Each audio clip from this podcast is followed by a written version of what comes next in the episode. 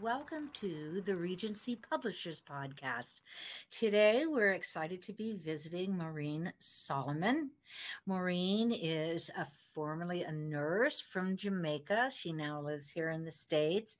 Welcome to the Regency Publishers Podcast. How are you today?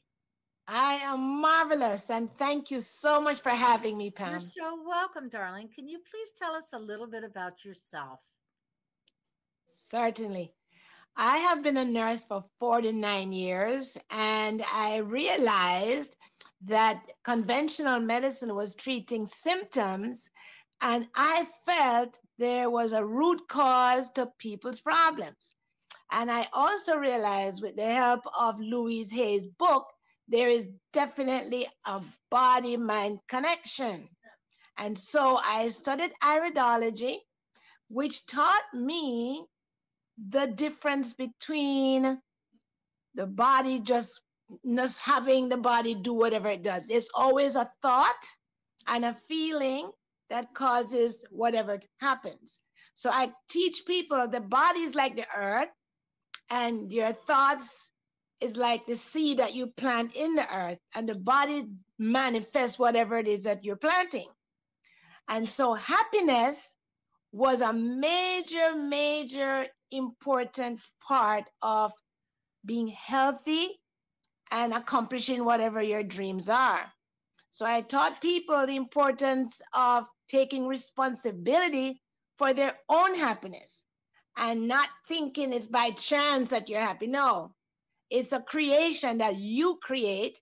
And I always feel it's an inside job. It's not about what's happening to you on the outside. Right. It's what's happening to you on the inside. And you have everything to do with it. I love that. So, Happiness is an inside job. That is your motto. How yes. lovely. Yes. Well, let's talk a little bit about your book. Tell me why you wrote this book.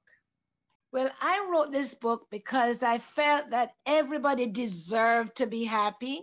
And most people lack understanding when it comes to the fact that they're responsible for their happiness.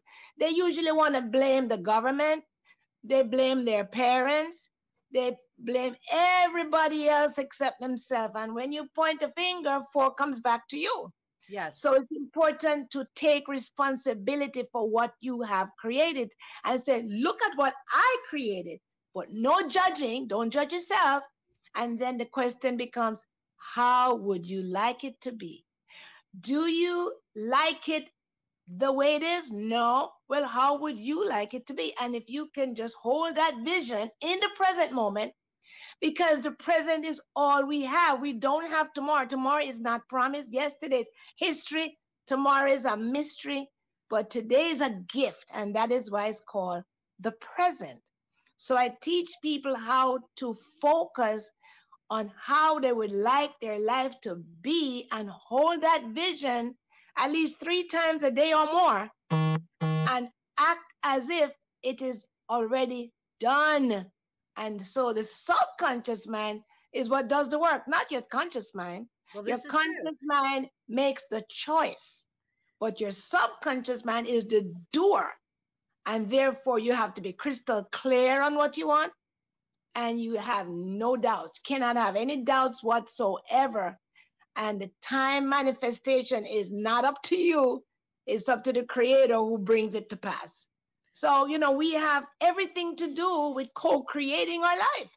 Let's see the cover of that book, please. You have your book right there. Hold it up a little right in front of you, a little bit back, and let's see. Ah, creating a happier you. Um, how, uh, you know, I'm, thank you. I want to know what made you decide to write this book? Um, you've had this wonderful career as a nurse. You changed it up when you decided there was something more than just existing every day. Is that why, or did someone encourage you to write it? Did you had you been thinking about it? No, actually, I had a very interesting experience when I had my first daughter. I was 27 years young. And I had asked questions to the universe. why are we here? What is life all about? And those deep questions, I did ask those questions to my priest and different people that are, you know, leaders.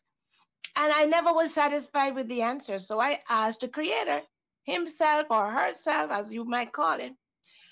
And all the answers came when I had this child. I had toxemia of pregnancy and I almost died. My blood pressure was 220 over 110 and no medication worked. They tried everything, two different hospitals, Beth Israel Hospital, which is where I work, and Long Island Jewish. Nothing worked. The medication that they gave me literally affected the baby, and nobody knew that.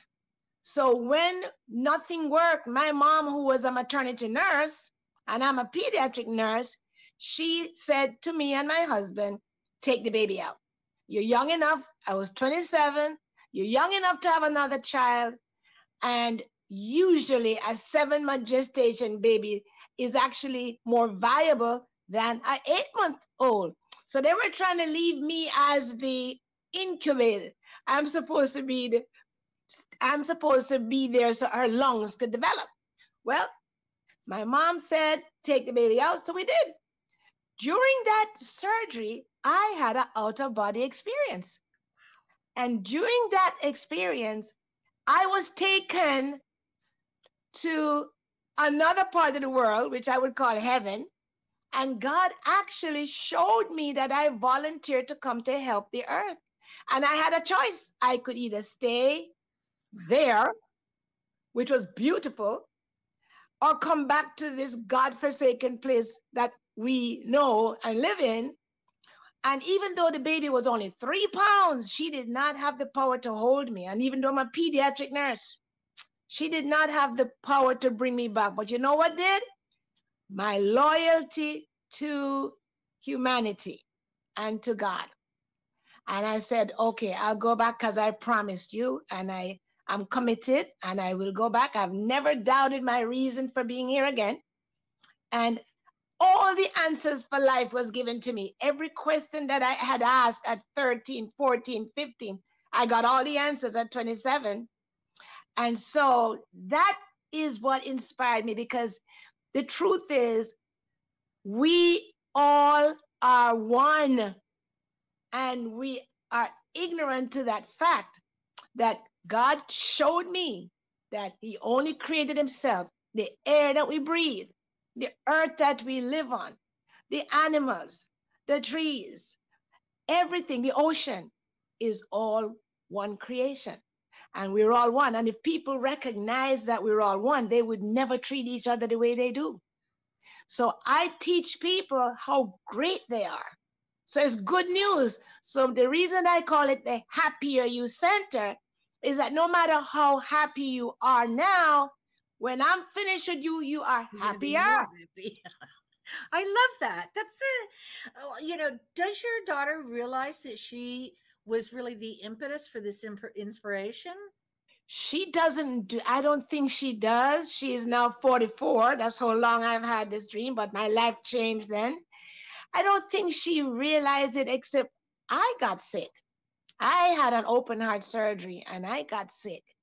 And the doctor who was the infectious disease doctor, because the nurses did not change my dressing in time and I developed MRSA. And this infectious doctor was so cold. And my daughter said, if Dr. Elsie, who is the surgeon, goes back in to clean out these bugs, flesh eating bacteria, and he's not able to get all of them because he had done two surgeries already, what's going to happen? And he said, Oh, if he tried once and he tried twice and he doesn't get all the bug, we just cut off the leg. And the interesting thing is, she cried and she used the same thing I used to save her. The medication had caused her to have what you call a meconium plug. So as they were feeding her, because her lungs was fine, but as they were tube feeding her, her stomach kept getting bigger and bigger, but no stool was coming out.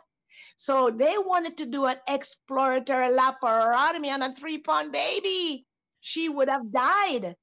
So what I did was I had a very interesting conversation with God. And I said, all the things that you showed me when I was on the other side, were they true? The answer said yes. And I said, but I don't know what to do. They're going to try to operate on this little baby. It's not going to work. And then I don't deserve to have my cesarean section. I have to deal with the evolution of the uterus. I got to deal with the breast. I said, and then I need to deal with another baby cut from the tits down to the belly button. No, no, no. I don't deserve that. And all of a sudden, I took a deep breath and I said, Fix it. Oh, we've lost your audio. She's gone. Oh, goodness gracious. We were having such a lovely conversation. I'm going to just end it right now with Maureen Solomon. I'm going to invite her back to hear the rest of her story. But thank you for joining us here on uh, Regency Publishers Podcast. Thank you so much, and I hope you have a great day.